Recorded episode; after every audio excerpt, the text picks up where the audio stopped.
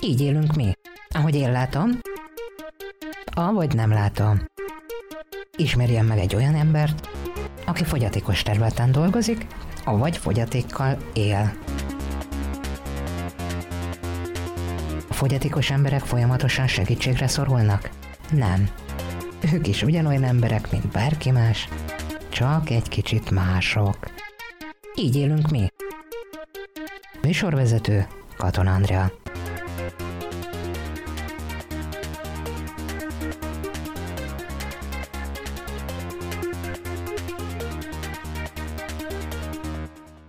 Üdvözlöm a hallgatókat! A gondozás az emberiség legősibb tevékenységei közé tartozik. Mindig is voltak emberek, avagy szervezetek, akik segítettek a bajba jutott embereknek. A segítségnyújtás módja persze függ az egyén személyiségétől, elfogadó, befogadó képességétől. Ma a szociális munka nehézségeiről, örömeiről fogunk beszélgetni, vendégem pedig Takács Bernadett, szociális munkás. Üdvözöllek! Üdvözöllek, és üdvözlöm a kedves hallgatókat is. Most is a szociális munka, mint gyűjtőfogalom elég sok helyen jelennek meg szociális munkás dolgozók, mint például idősekkel kapcsolatban, gyermekvédelemmel, valamint fogyatékos területen is. Te a fogyatékos területet választottad.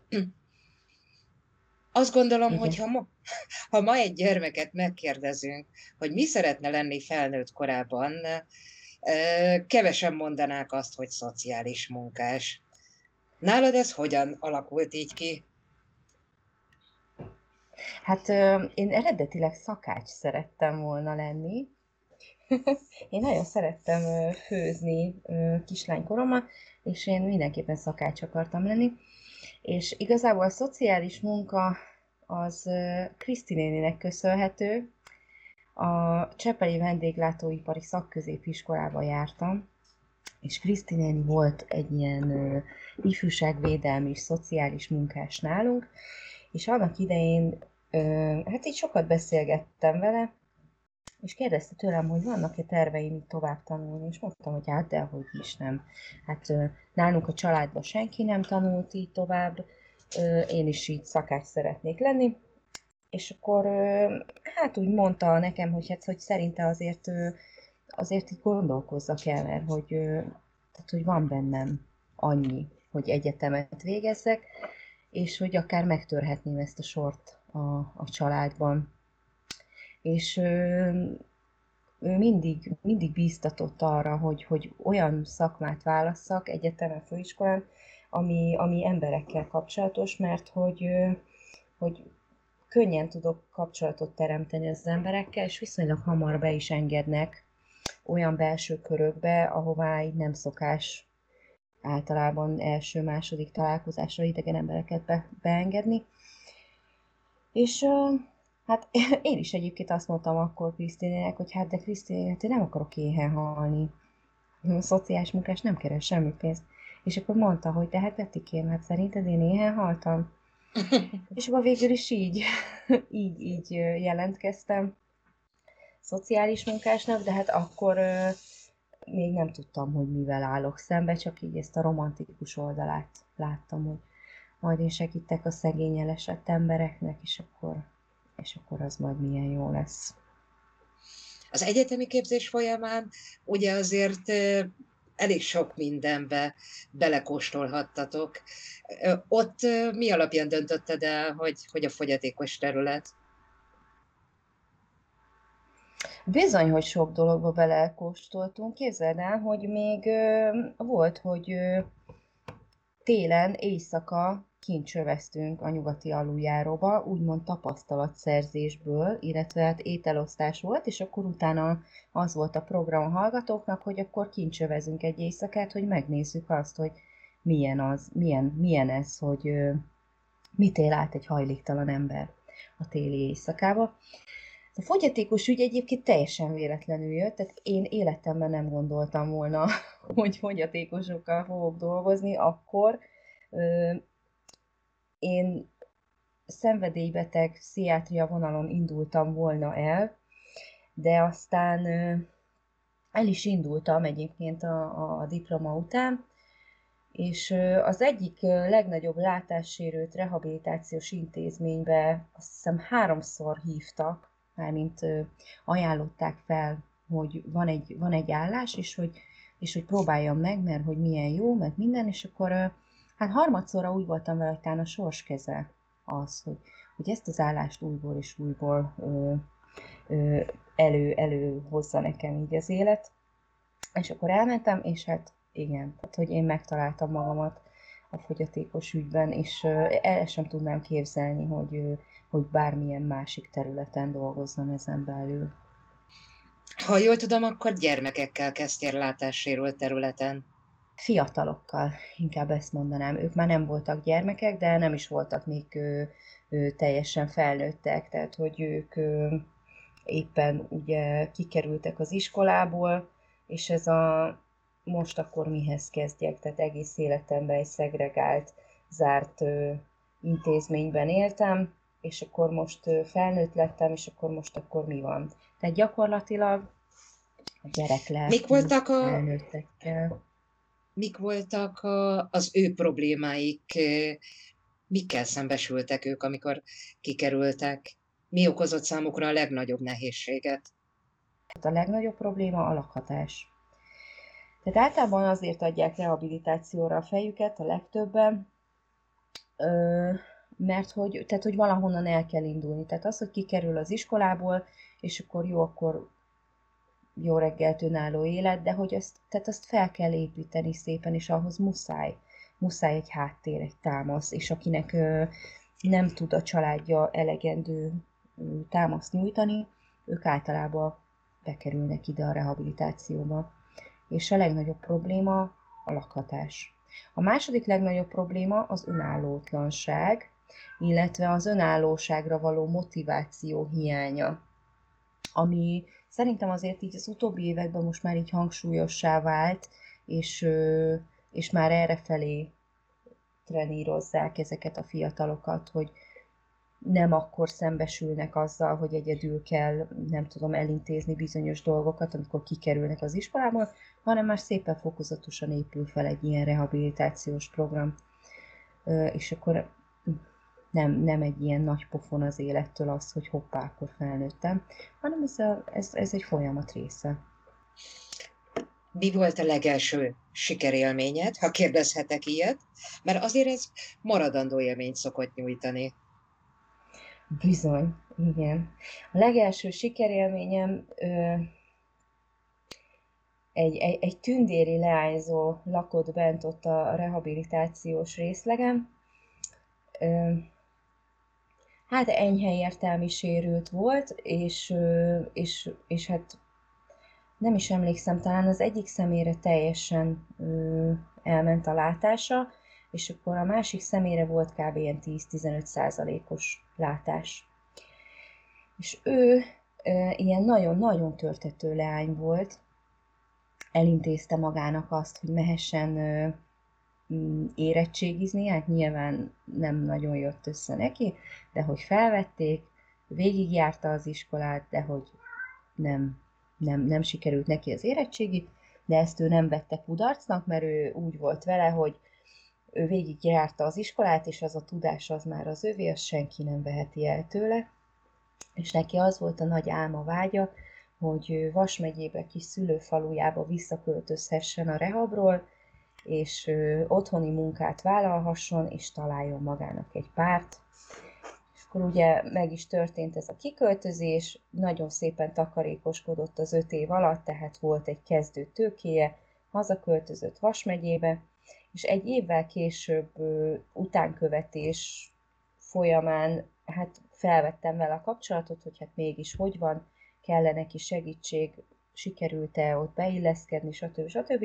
És hát elmondta, hogy ő teljesen jól van, így mondta nekem, hogy Betike, hát fantasztikusan vagyok, képzelje el, lett munkám, és lett párom is, és valóra vált az álmom, hogy gondoskodhatok egy férfiról, aki szeret.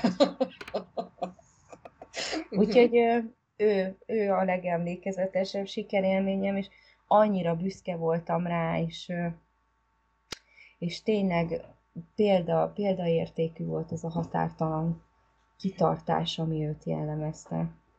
Valljuk be, hogy azért a szociális munka lelkileg akár megterhelő is lehet. Hogyan lehet töltekezni, amikor az embernek nehezebb napjai vannak?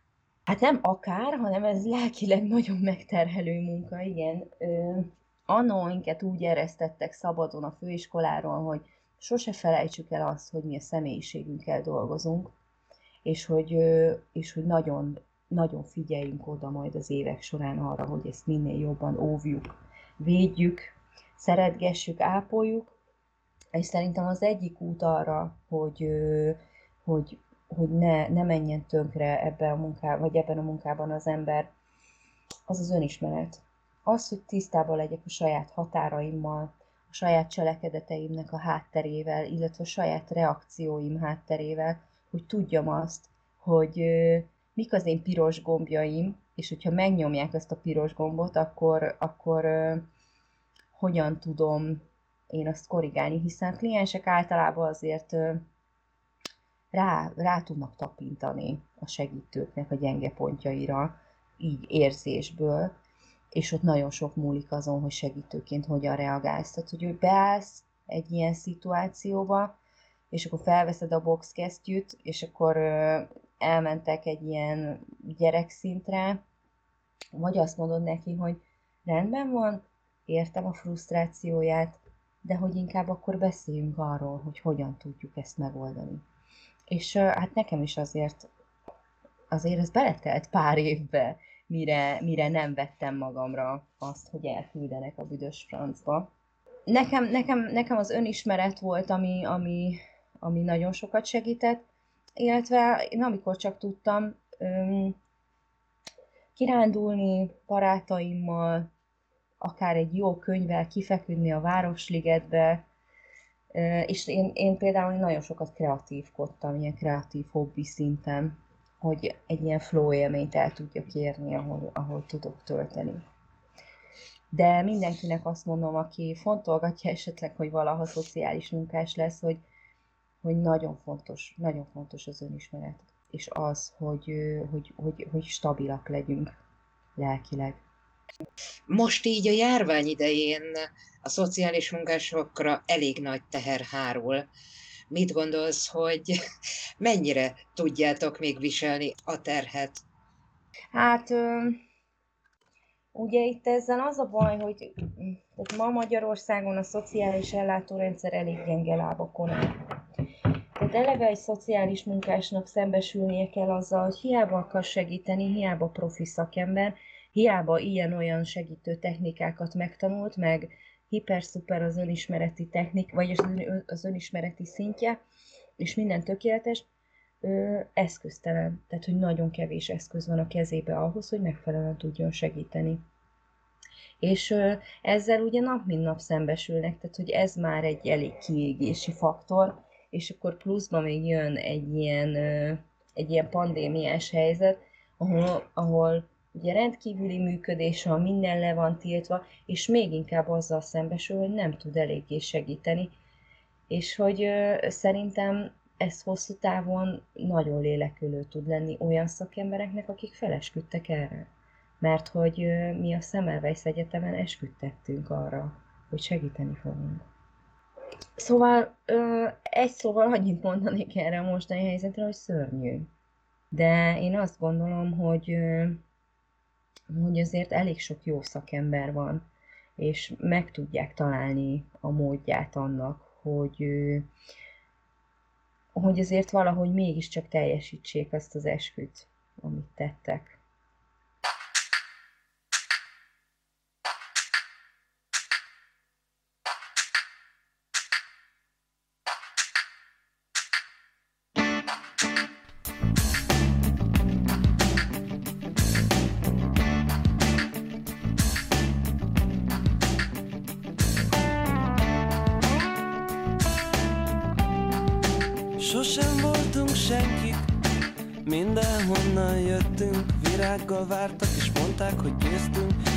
Lesütött szemüket a földre szegezett Tekintetüket lestük és láttuk.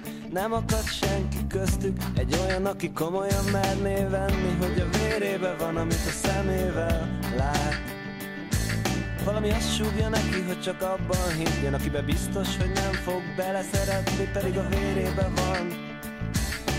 Tudja ő is, sosem voltunk senkik Mindenhonnan jöttünk Bárki szívesen maradna köztünk. Sosem voltunk senkik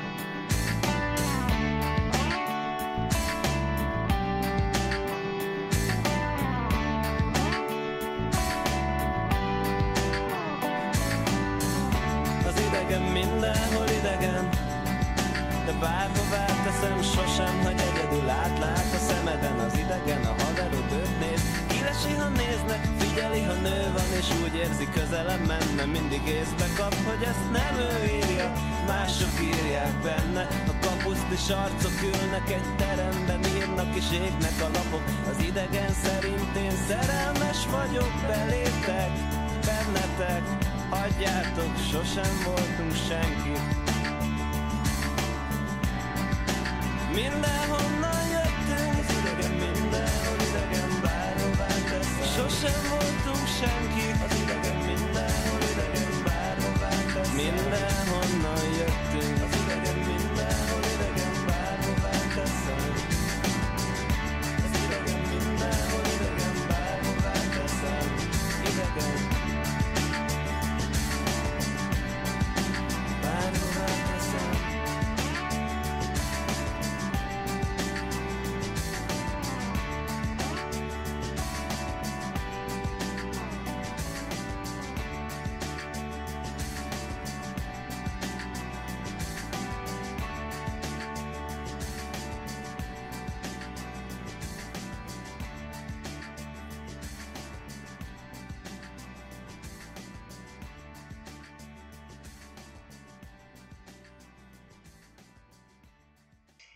Van-e arra kilátás, hogy anyagilag is megbecsült szakma legyen a szociális munkás szakma?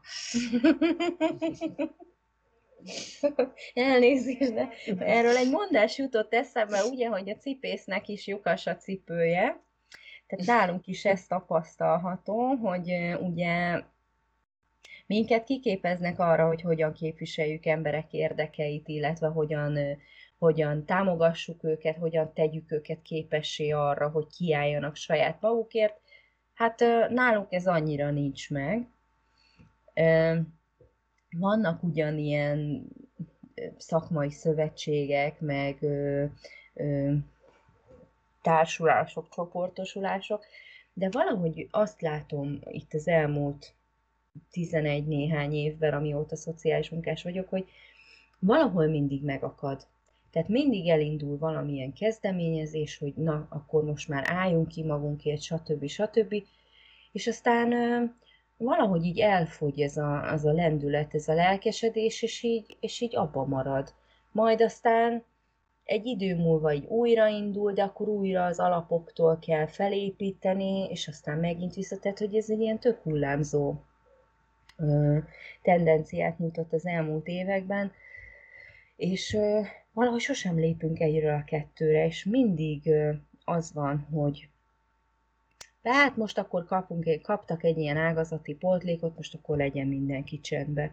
De hogy én azt gondolom, hogy a, tehát, hogy a felsőbb körökben nincs, sincs akkora rálátás arra, hogy, hogy egy szociális munkás, egy szakember, amikor kimegy a terepre, ott mi történik, és hogy mivel néz szembe.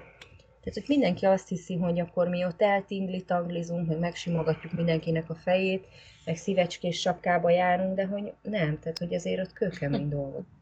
Vagy, vagy a másik, aki, aki azt hiszi, hogy a szociális munkás az, aki az utcát sepri, vagy, vagy éppen ilyen katonatisznek, akitől félni kell. Tőle meg is kérdezték annak idején, hogy te azért mentél főiskolára, hogy utcát söpörjél? Hát persze összekeverik még az önkéntes munkát a szociális munkás végzettséggel. Nem is tudom, hogy mit kellene ezzel ellen tenni, hogy, hogy az emberek értelmezni tudják, hogy az önkéntes munka is egyfajta szociális munka, de a végzett szociális munkások azért kicsit másabb jellegű tevékenységet folytatnak. Uha, hát ez mondjuk egy jó kérdés. Igen, mert hogy tőlem is meg szokták kérdezni annak idején, hogy, hogy és akkor abból élek, hogy ilyen jó tétlélek vagyok. Én azt gondolom egyébként, hogy, tehát, hogy nem feltétlenül így a szociális munkáról, de, de hogy, de hogy a, a közoktatásba igenis bele kéne emelni társadalomismeretet komolyabban, hogy tudják az emberek, már alap dolog legyen nekik, hogyha, hogyha gond van, akkor hova lehet fordulni. Mert ö, én azt tapasztalom, hogy egy csomóan, tehát hogy általában a hétköznapi embereknek gőze sincs arról, hogy, hogy Magyarországon működik egy szociális ellátórendszer, és hogyha baj van, akkor nem feltétlenül marad egyedül, mert hogy van hova fordulni segítségért. És ez például, tehát hogy nem csak a gyerekek szintjén, vagy nem csak így a, hogy mondjam, a, a hétköznapi ember szintjén, de hogy ö, én most végeztem gyógypedagógusként, és jártam ö, gyógypedagógiai gyakorlatra, nevelési, nem nevelési tanácsadó, bocsánat, pedagógiai szakszolgálatba, ahol amikor megtudták, hogy szociális munkás vagyok, akkor így tehát nem, nem nagyon tudták, hogy mi fánterem ez, és hogy, hogy amúgy, amúgy mi mit csinálunk, mert hogy ők csak annyit tudtak erről, hogy a szociális munkás az, aki elveszi a gyereket, és hogy ezért nem szabad neki szólni, mert hogy az már egy hatóság. Nagyon sok időbe telt, mire ezt így megértettem velük, hogy, hogy egyébként, hogyha a logopédus azt tapasztalja egy gyereknél, hogy, hogy valószínűleg, hogy, hogy bántalmazzák, hogy valami baj van otthon, akkor nyugodtan lehet hívni a gyerekjóléti szolgálatot, mert nem fogják azonnal elvenni, meg nem fognak drasztikus lépéseket tenni, hanem felmérik a problémát, ha van egyáltalán probléma. Te mit gondolsz arról, hogy a fogyatékos területen az emberek elfogadóbbak lettek, tehát toleránsabbak a fogyatékos emberekkel szemben? De én is azt tapasztalom egyébként, hogy az elmúlt tíz évben azért most már jobban, jobban elfogadja ezt a társadalom, vagy inkább jobban tudomást veszi, vagy inkább ezt mondanám, hogy tudomásul veszi azt, hogy, hogy igenis vannak olyan emberek, akik mondjuk fehérbottal közlekednek, és igenis segíteni kell neki, hogyha segítséget kér. És ez most már szerintem még egyre jobban beépül a köztudatba, hogy, hogy segíteni nem ciki, meg hogy nem kell zavarba jönni, mert hogy meg lehet tőle kérdezni, hogy hogyan tudok magának segíteni. És hogy, hogy szerintem az is nagyon fontos, hogy, hogy tudja elfogadni az ember azt, hogyha nem kér segítséget. Mert hogy lehet, hogy nem kér segítséget. Én azt gondolom, hogy tehát még tíz évvel ezelőtt, amikor elkezdtem dolgozni látássérült rehabilitációba, akkor mindenki így tátott szájjal kérdezte, hogy ó, úristen, hát a vakember mi, hogy az egy- egyedül elmegy valahova. És hogy mostanában meg már én is ezt tapasztalom, hogy, hogy már nem az van, hogyha látnak egy látássérült embert a, a, a metrón közlekedni, hogy mindenki őt bámulja, hanem teljesen természetes lett az, hogy ő ott van, ő megy egyedül, és nem kell csodájára járni. Én azt gondolom, hogy egyre elfogadóbb a társadalom, de ugyanakkor azt is látom, hogy azért igencsak jellemző nálunk, itt Kelet-Európában, a, hát ez a pozitív diszkrimináció, hogy már egy kicsit átesünk a ló túloldalára, és már egy kicsit így, hogy is mondjam, tehát hogy helyettük próbálunk megélni, ami, ami szerintem nem olyan jó. Tehát, hogy ez a be kéne tartani Magyarországon is, és Kelet-Európában is a, a semmit rólunk nélkülünk elvet.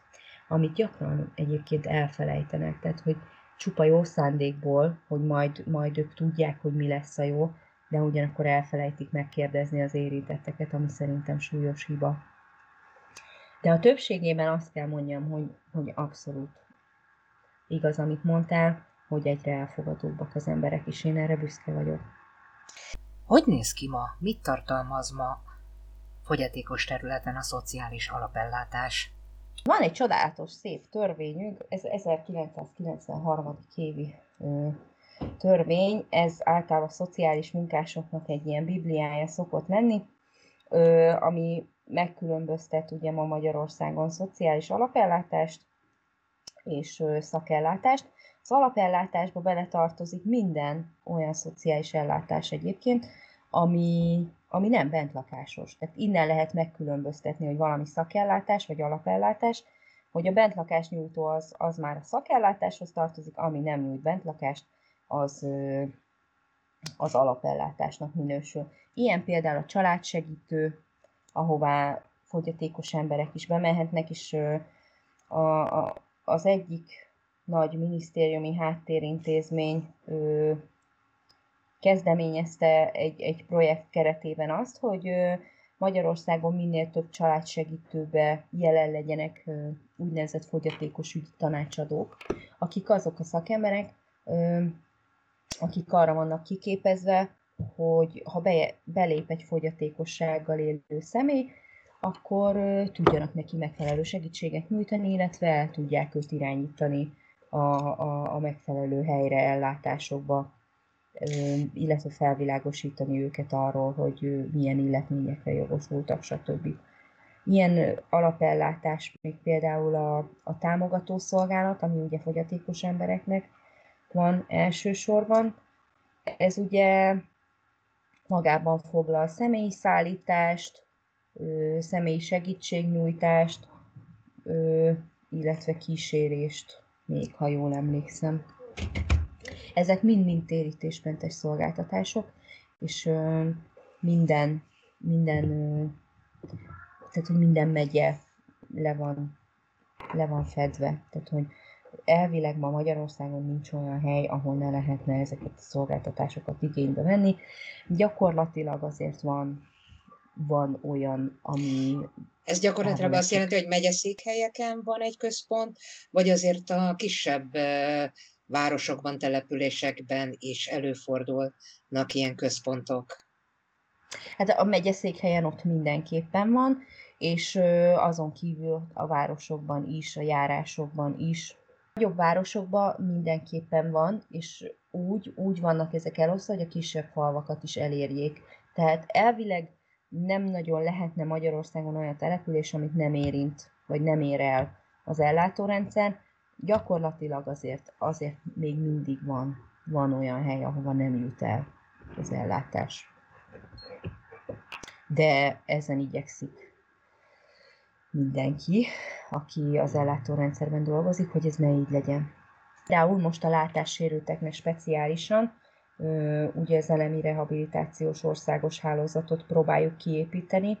Ez, ez, ez nekem egy ilyen nagy szívügyem volt, meg ilyen nagy küldetésem, hogy, hogy ezt végre elérjük, hogy ne, ne csak koncentráltan Budapesten, illetve egy-két nagyobb vidéki városban lehessen elemi rehabilitációs szolgáltatást igénybe venni, hanem, hanem igenis kezdjük el kialakítani országos szintre, mert hogy ez egy olyan alap dolog egy, egy, egy látássérült ember számára, ami, ami, ami nélkülözhetetlen. Tehát, hogy egyedül magától egy felnőttként ö, látását elvesztő ember nem fogja megtanulni azt, hogy hogyan, hogyan tud egyedül közlekedni. Ehhez kell neki segítség. És most, ö, most úgy néz ki, hogy ö, ennek a hálózatnak a kiépítése elkezdődik. Elkezdődik, vagy már tart valahol? Hát már tart valahol azért, de hát, hogy a Magyarországon a látássérültek elemi rehabilitációja az 1978 óta van jelen, és hát a nagy érdekessége, hogy így 42 évvel később tavaly ö, lett elismerve törvényi szinten, hogy ez igenis létezik ez a szolgáltatás, és eddig pályázatokból volt fenntartva, illetve ugye a, az egyik legnagyobb látássérült rehabilitációs intézményben volt, és hogy most már ott tartunk, hogy, hogy, hogy azért egyre, egyre több civil szolgáltató foglalkozik ezzel a területtel, illetve azzal, hogy most már törvénybe került ez az ellátás, és hogy kapunk rá finanszírozást, ezzel, ezzel stabilabbak tudnak lenni ezek a szolgáltatóhelyek, és nem kell ott a szakembereknek attól tartani, hogy mi lesz, nem tudom, három hónap múlva, hogyha kifut a pályázat, hogy lesz-e munkája, vagy nem lesz, hanem ezzel a finanszírozással egy állandóvá tudjuk tenni ezt a szolgáltatást, amivel meg tudjuk ezt erősíteni, ami kiváló alap ahhoz, hogy pár éven belül elérjük azt, hogy legyen egy stabil, országos szolgáltató hálózat. Bennem minden esetre felmerül a kérdés, hogy lesz elég szociális munkás, lesz elég gyógypedagógus, hogy országos szinten tudja, tudjanak segíteni a látássérült embereknek, avagy a pálya elhagyók miatt ez már kicsit nehézségekbe ütközik. Hát nem is kicsi, tehát hogy ez azért egy elég nagy nehézség, hiszen ma, hogyha ha megkérdezel egy érettségiző diákot, hogy hm, esetleg így gondolta arra, hogy szociális munkás legyen, hát tehát, hogy azt mondja neked, hogy hát dehogy is, nem. Hát, hogy igen, ez egy nagy nehézség, hogy, hogy kevés a szakember. Ez így a gyógypedagógia és a szociális munka oldalán is egyformán tapasztalható. Hát mi most, mi most azon vagyunk, hogy, hogy ilyen rehabilitációs szakembereket képezzünk, tehát hogy indítunk rá képzéseket. Hát sajnos a szociális munkához egyelőre nem látom, hogy milyen eszközökkel lehetne meghozni a fiatalság kedvét, mert hogy aki, aki, akinek van ilyen indítatása, az magától megtalálja ezt a szakot, és én azt gondolom, hogy egy ilyen segítő szakmát, ezt, ezt nem lenne célszerű így reklámozni, hogy gyere szociális munkásnak, mert ez neked nagyon jó lesz, hiszen ez egy belső indítatásból kell, hogy történjen, mert hogy egy, egy valódi elhivatott szakember az nem azért megy oda, mert hogy milyen jó buli, vagy ilyesmi, hanem azért, mert, mert szeretne valamit tenni azért, hogy jobb legyen a társadalom, hogy befogadóbbak legyenek a, a, az emberek, hogy, hogy élhetőbb legyen a világ. És hogy e, e ezt az igényt, ezt, ezt, ezt nem tudom, hogy ki lehet-e alakítani így egy-egy ilyen marketinggel, tehát hogy ez, uh-huh. ez szerintem az élet hozza, hogy valaki szociális munkás lesz. És, és az elhivatottság. Tehát, hogy igen, ez egy nagy nehézség, hogy kevés a szakember, próbálunk ellene tenni, illetve próbálunk ezen segíteni. Hát egyéb, egyébként nekem, nekem volt már egy kiégésem, tehát hogy én büszkén vállalom, hogy 33 éves vagyok, és volt már egy kiégésem, és azért mondtam fel az intézetbe, mert hogy már az utolsó években már csak ilyen szakértőként dolgoztam. Egyik nap egy, egy olyan ember jött, aki nem tudom, tehát hogy az volt a, tehát elmesélt az egész életét, hogy ő, ő mindig is látott, meg minden, egyik nap már úgy telt, hogy nem látott, és akkor elmesélt, hogy micsoda tragédia, meg katasztrófa, meg hogy mi minden történt vele azóta, és hogy én azon kaptam magam, amiközben ő beszélt, és mondta az élete történetét, hogy így azon, de jó van, haladjunk már. És ö, ott azt éreztem, hogy jó, tehát hogy, ez, tehát, hogy az, hogy, hogy egyáltalán ilyen gondolat előjön bennem, mint segítő szakemberben, ez, ez, ez, ez nem. Uh-huh. Ez nem kezelhető, és hát másnap beadtam a felmondásomat. Mert hogy ott már amikor már ezt nem tudod szívvel csinálni, akkor, akkor, már, akkor már nem szabad csinálni. Mert akkor ez lesz, hogy jó van, haladjunk már, miközben ő elmeséli az egész életét, és várja a segítséget. Uh-huh. És én nem akartam ilyen lenni, aki így dolgozik. És azóta, azóta nem dolgoztam terepen, azt hiszem, az 2017-ben volt, vagy 16-ban, valahogy így, 16-17 környékén és a mai napig azt vallom egyébként, hogy visszamenni így szívvel, lélekkel terepre már nem biztos, hogy tudnék. Tehát, hogy ma Magyarországon szinte lehetetlen jól segíteni, mert hogy nincsenek eszközök a kezünkben. Tehát, hogy mondhatom a hajléktalannak, hogy hát ne ígyom már, mert majd jobb lesz, de, de, de nem lesz jobb, mert hogy nem tudok neki ö, lakhatást, meg munkát adni. És hogy ez, ez olyan lehangoló. Így viszont a mostani munkámmal meg azoknak a szakembereknek tudok segíteni, akik még kint vannak és hősiesen küzdenek a terepen. Ami, ami tök jó, mert hogy az az ember vagyok, aki nekem is annak idején jól jött volna, hogy, hogy kérjek segítséget, hogyha szükségem van rá. Hogy akkor mondjon már valamit, hogy mit lehet, mit lehet még. Mert hogy valamilyen szinten itt azért szakmailag is bele, bele-bele folyunk ezekbe az ügyekbe. A, a szakmai pályázatainkban, meg főleg. Én ezeket nem szégyellem, tehát én ezt őszintén ö, vállalom, hogy igen, tehát hogy nekem is volt egy kiégésem.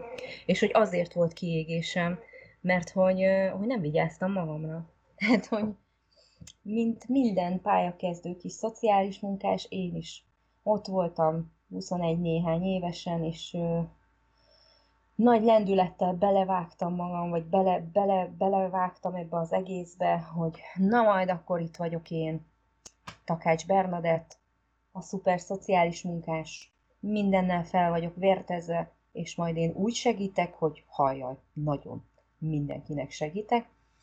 És hát, ö, ahogy így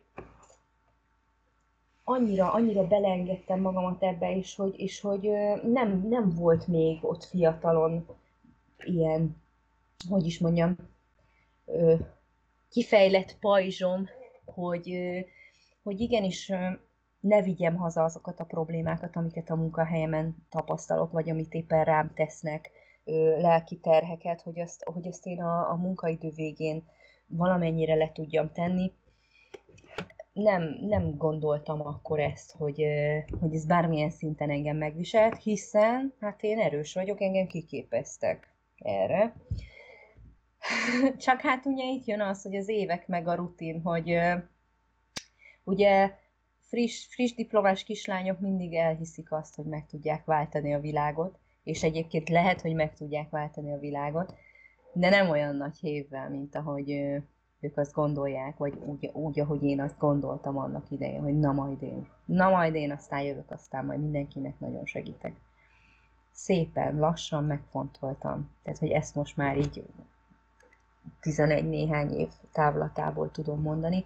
Lehet, lehet világot váltani, lehet segíteni, lehet jól segíteni, de, de nem, egy, nem egyik percre a másikra. Tehát, hogy ez mind-mind egy folyamat és emiatt lehet kiégni, hogy ugye nem jön azonnali eredmény, főleg nálunk a szociális munkában, ott, ott ez egy szépen lassan felépített valami, egy, egy, egy terv mentén haladva, ott jön a siker, és hogy apróbb sikerek vannak, nem egy marha nagy siker.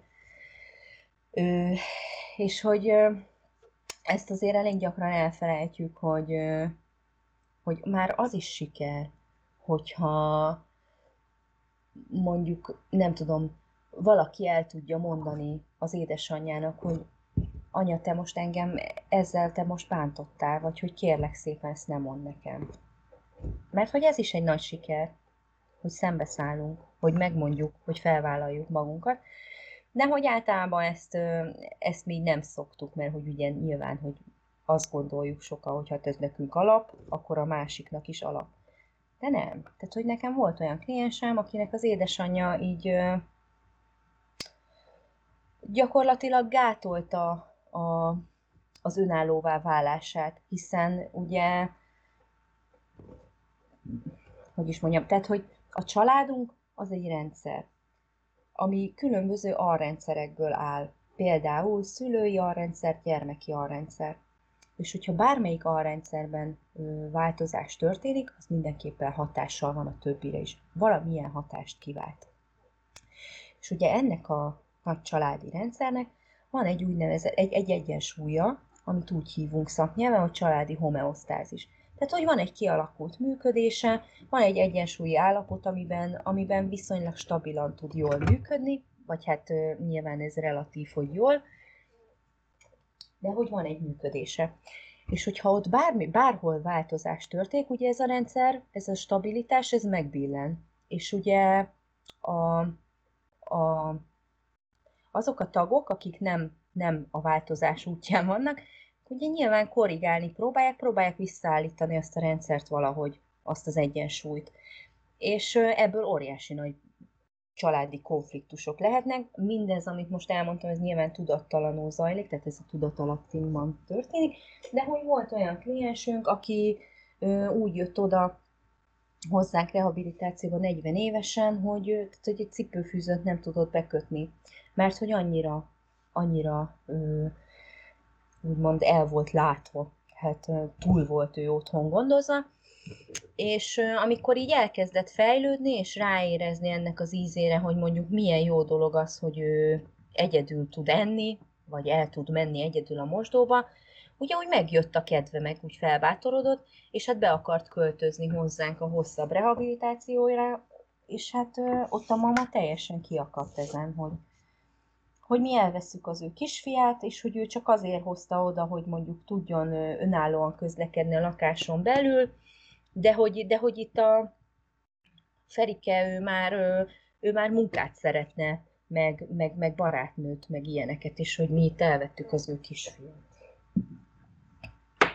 Tehát, hogy, és hogy ez is egy nagy eredmény, hogy mondjuk Ferinek megjelent a, a, a gondolatai között az, hogy hát lehet, hogy akár ő, ő dolgozhatna is, vagy hogy, uh-huh. hogy élhetne anyuka nélkül. És ugye ezzel arra akartam kiukadni, hogy tehát, hogy ezek, ezek is eredmények, sőt, általában ezek az eredmények, hogy mondjuk megjelenik egy ilyen gondolat, vagy egy ilyen törekvés. És ö, nagyon fontos, hogy ezt, ezt, e, ezt is elismerjük sikernek, hiszen hogyha én azt tűzöm ki, hogy mondjuk egy ilyen Ferike esetében, hogy az a siker, hogy ő kiköltözik önállóan, vesz magának egy lakást, és nem tudom, programozó állást kap az IBM-nél, akkor nyilván sose fogom elérni.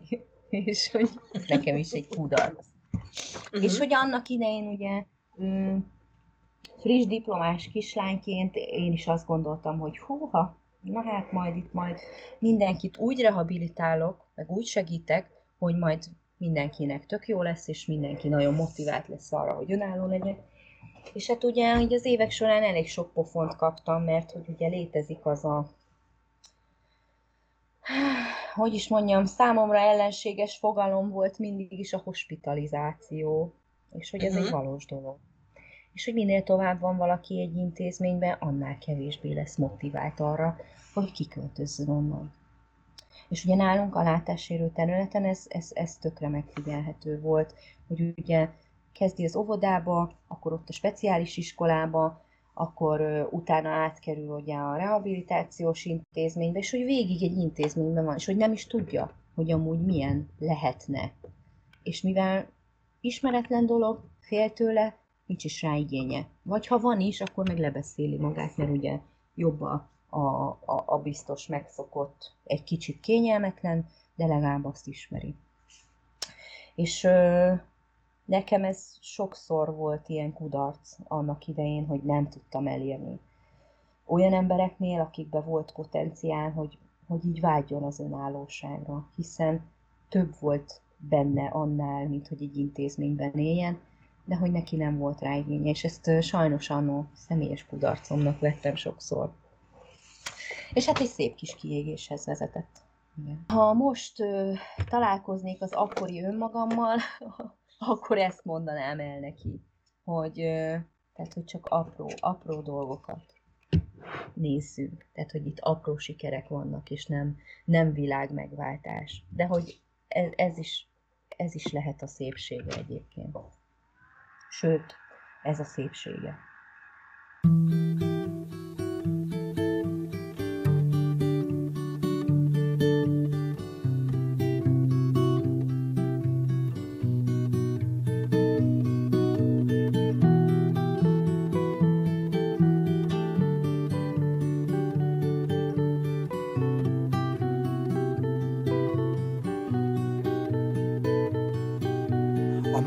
másik szobában senki van, csöndet csinál. Elszökik a napfény, mászik a ház falán. Anyám a konyhában a boldogságot főzi. Apám a kertben felszállásra vár. Akarok szaladni, én is énekelni, megállni mellette bőszen, integetni. Engem is vigyetek messze, kicsit pihenni. De apám csak annyit szól, maradj csak erre, senki se jár. Ra ra ra ra ra ra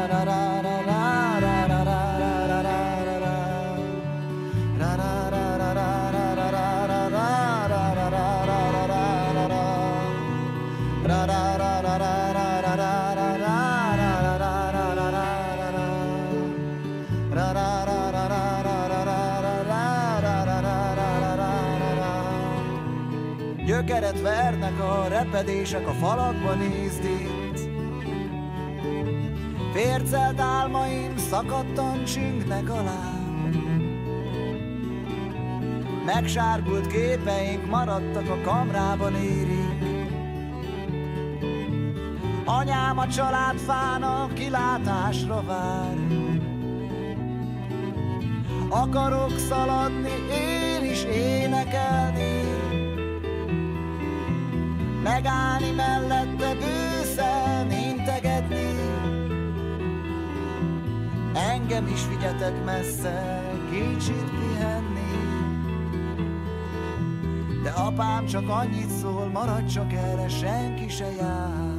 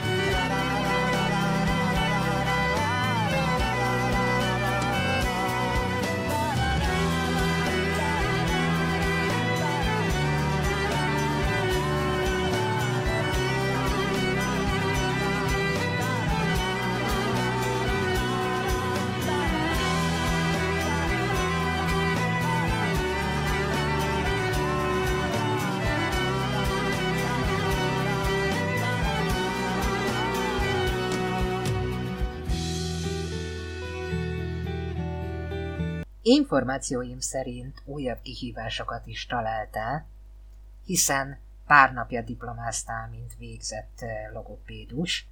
Miért pont logopédia? Igen, valahogy sikerül mindig olyan területet választanom, ahol küzdeni kell.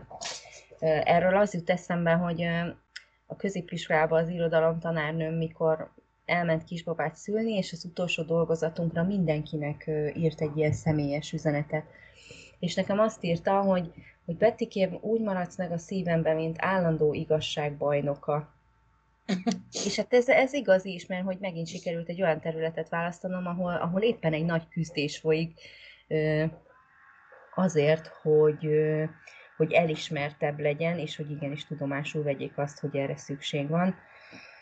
De hogy akkor hogy is jött ez? Hát, amit, amint említettem, ugye egy, egy nagy látássérült rehabilitációs intézményben dolgoztam, hát elég sokáig. Ott megjelentek olyan emberek is az ellátottjaink közül, vagy között, akik, akik agyi eredetű látássérüléssel látássérüléssel érkeztek hozzánk, tehát hogy valamilyen trauma, bármilyen stroke vagy baleset következtében a látóközpontjuk sérült, és nagyon gyakran előfordult az, hogy akik mondjuk bármilyen ilyen, ilyen stroke vagy agyvérzés következtében veszették el a látásokat, hogy ott sérült a beszédközpont is. És nekem nagyon izgalmas volt ez, ahogy láttam a kis logopédusunkat, hogy, hogy gyakorlatilag újra tanítja beszélni az embereket, és hogy így elindítja a beszédet egy olyan embernél, aki, aki mondjuk így teljes mértékben elvesztette a beszédkészségét. És akkor úgy ezt úgy, úgy, úgy láttam, hogy hát, hogy ez milyen izgi terület, és akkor majd, akkor, akkor ez nekem is milyen jó lenne egy kis vérfrissítésnek, meg hogy nem ártalan, hogyha mondjuk itt több lábon állnék. És akkor úgy döntöttem, hogy akkor jelentkezek a, a Várci Gusztáv gyógypedagógiai főiskolai karra, az ELTE berkein belül, és elvégzem ezt a logopédia szakot. Hát így utólag visszagondolva azért ez egy elég bátor vállalás volt, mert hogy nem akarom elvenni senkinek a kedvét, de hogy nagyon nehéz felnőttként munka mellett egy, egy gyógypedagógia szakot elvizsgál, vagy elvégezni, és ezúton is gratulálnék az évfolyam társaimnak, akikkel együtt megküzdöttünk múlt hét csütörtökön, és átmentünk az államvizsgán. És hát ugye a logopédia ugye beszédsérültekkel foglalkozik. Sokan azt gondolják amúgy, hogy az a logopédus, aki a, a, hát az óvodába kijár az a cuki néni, aki néha elviszi a gyerekeket játszani, meg különböző nyelvnyújtogatásokat tanít neki, mert hogy ezt is hallottam, hogy nyelvnyújtogatások, de hogy, hogy a logopédia is azért egy ilyen úgymond multidisziplináris tudomány, mint a szociális munka, tehát hogy több ága van, több mindenből tevődik össze. Azt gondolom, hogy általában arra gondol az ember, amikor logopédusra gondol, hogy megtanítja a gyereknek kimondani, hogy réparetek magyaró. De ez azért egy kicsit több annál. Így van.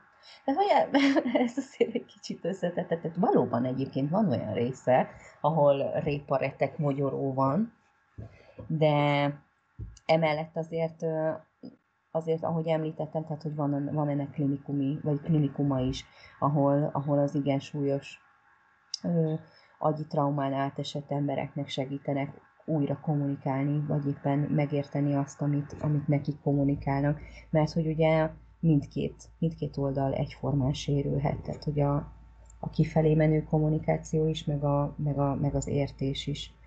Minket ugye itt a, itt a Bálcin elsősorban közoktatásra képeztek ki, tehát hogy az, hogy valaki a klinikumban dolgozzon, ahhoz azért kell ö, továbbképzés, mert hogy ez nem, a, nem, a, nem az alap tanterv része, vagyis nekünk még nem volt az, a mostaniaknak állítólag már valamennyire ö, nyújtanak betekintést ebbe a területbe, de hát ezt úgy kell elképzelni, hogy, hogy tehát a leges legelejétől, mint, mint ahogy a gyerekeknek, a képeket mutogatunk, beszélünk, versek, dallamok, kinek hogy, tehát hogy minden egyes sérülés annyira egyedi, hogy nem tudsz rá egy ilyen, egy ilyen, hogy is mondjam, ilyen struktúrát, hogy akkor így kell haladni mindenkinél, és ugyanezt kell csinálni, hanem ugye az elején úgy indul, hogy tehát felmérjük azt, hogy, hogy akkor mi a helyzet, és akkor melyik területeken van a probléma, és azokon a területeken belül milyen súlyos az a probléma, és majd aztán utána tudunk összeállítani egy fejlesztési tervet, és hát van olyan, igen, akinek a teljes, teljes alapoktól kell megtanítani, hogy ez itt egy alma, alma. Hihetetlen, hogy, hogy, hogy mennyire összetett tud lenni. De van olyan, akinek például csak mondatalkotást kell megtanítani. Tehát, hogy ez is olyan teljesen, tehát, hogy nagyon széles körül. És azt gondolom, hogy szintén egy olyan foglalkozást választottál, ami lelkileg szintén megterhelő lehet, amikor lassan fejlődik valaki. Igen, egyébként én amikor elindultam logopédusnak, én szentúl meg voltam győződve róla, hogy én már pedig agysérültekkel szeretnék foglalkozni. Aztán a képzés során úgy egyre inkább húzott a szívem a dadogás, diszlexia, diszgráfia felé, és így uh-huh. ezt a klinikai vonalat, ezt, ezt úgy, ahogy van, ezt úgy elengedtem. Majd lehet, hogy egyszer még majd megpróbálom, de hogy most egyelőre ez a másik, másik két terület sokkal jobban érdekel. És egyébként igen, tehát hogy ez megint egy olyan szakma, ahol nincsen gyors eredmény, úgy, ahogy a szociális munkában is azért kevés a siker, de, de amikor ott van a siker, akkor az, az egy leírhatatlan érzés. És ugyanúgy a logopédiában is, amikor gyakorlatra jártam, és a, a, a kislány pont nálam tudta először beperdíteni az R hangot, ez fantasztikus érzés volt, hogy ez, ez, ez azért van, mert, mert én segítettem neki, mert én megtanítottam neki, és hogy, hogy most már nem fogják őt csúfolni, hogy nem tudja kimondani az R hangot, és hogy ez, ez leírhatatlan érzés. Hát igen, nehéz megszólalni. Nagyon szívesen hallgatnám még a sikerélményeket, de sajnos ennyi fért a mai műsoridőbe.